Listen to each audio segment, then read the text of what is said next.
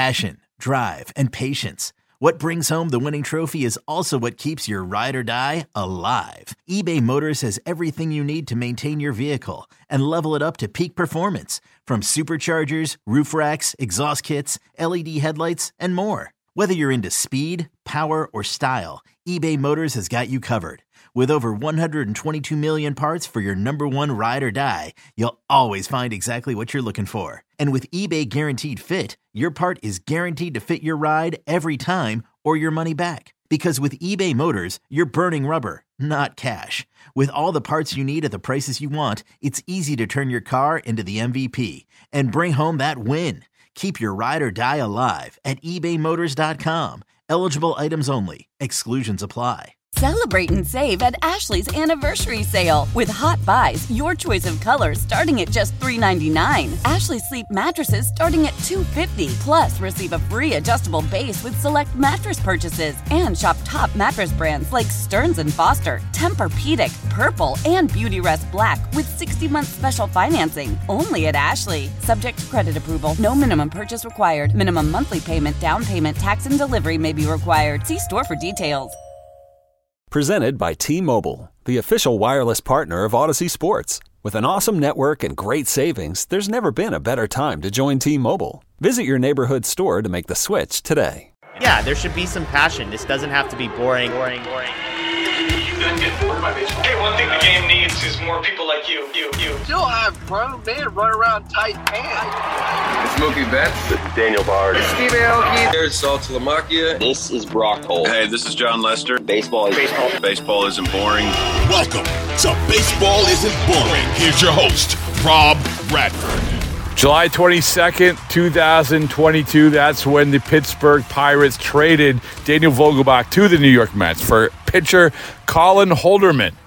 Yeah, it's an early trade, semi early trade, but a trade deadline trade nonetheless. And that's why we are going to give you another version of trade deadline confessions. This time, sitting down with Daniel Vogelbach, obviously still of the New York Mets, maybe of another team coming up. We're going to find out here, but what, we wanted to give you perspective as we have with a lot of players here about what it's like to get traded at the trade deadline, what goes into it, the feelings of it, all of it, all of it. Because as I tell the players, I am not the one getting traded. I have never been traded and I certainly don't know what it's like to get traded at the trade deadline. But we want to give you the perspective of people who have gone through that experience. And today is Daniel Vogelbach.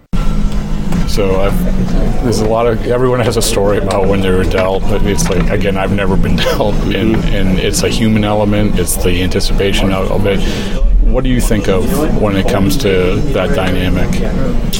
Yeah, I mean, I, I just like anything else in this game, um, it's not in our control. Um, it's always out of your control as a player, and. Uh, you know, you you go into the beginning of the year, and most of the time you're thinking there's no way you're going to get traded, and then you know you get to the trade deadline, and you know tables turn just based on how you, you team plays, how you play individually, um, how the other teams play. There's so much factors that go into it that it's totally out of your control as a player. Um, so for me, I just enjoy every day. Um, you enjoy every day with the guys in the clubhouse. Um, you enjoy every day with people around you because, quite frankly, just like any other thing, you never know, you know, what's going to happen or you know when your last game's going to be with the guys in the clubhouse. For I've had guys say they found out in movies, going into movies, you know, on buses, and for you, what's what's your story? Um, I just got traded last year in Pittsburgh. I mean, I, I was in Pittsburgh and just getting ready for a game, and uh, Shelty called me in and him and Ben Cherington just told me that they had traded me to the Mets. Um, nothing. I don't have a crazy story. No, but was it surprise? I mean, because like no, I mean, I think when you sign with a team, you know that. Uh, you know, it's kind of in a rebuild mode. I think that you, you kind of know going in that if you play well, um, you're, you're going to get traded, especially when you sign a one year deal with them. Um, you know, you, you kind of look into it knowing that, you know, they're trying to get a prospect out of you, and that's what happened. Um, but just the nature of the game, and you kind of know it going in. It's hard, you know. We had Rich Hill on, and he obviously has gone through it. Mm-hmm. He's going through it now. But I talked to him a month ago, and he's like, "Listen, when I got to spring training, I get how that's thinking, but you still you're hoping for the best." Yeah, absolutely. I mean, you don't. You play this game to win. Um, you play this game no matter what uh, team you're on, no matter what the outside sayers say, whatever team you know, you're expected to win this many games, you're expected to lose. As an athlete and as a competitor, you expect to win the World Series every time you go to spring Yeah. training. So I totally get that part. Yeah, it's hard. It's hard. Yeah, you know, you don't want to.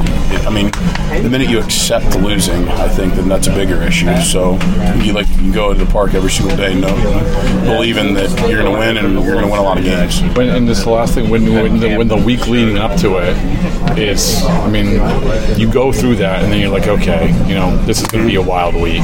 So was that the case last year or not? Really? No, you're I mean- pretty good at karma. I mean, I think when you play, I've played this game long enough now that, uh, just like I said, like everything else, it's out of your control. Yeah. uh, you start worrying about that. It, yeah, I mean, but when you've been through it and you've been, I mean, it's the same as like you go when you're in high school, you go through the draft. Like you want this, you think you're going to get. Like, nothing, everything is out of your control. Um, so I think that when you accept that and just control what you can control, I think that this game, you know, it goes a little smoother. All right, uh, thank you, man. Yeah, you're welcome. Nice to meet you. Yeah, nice to meet you too.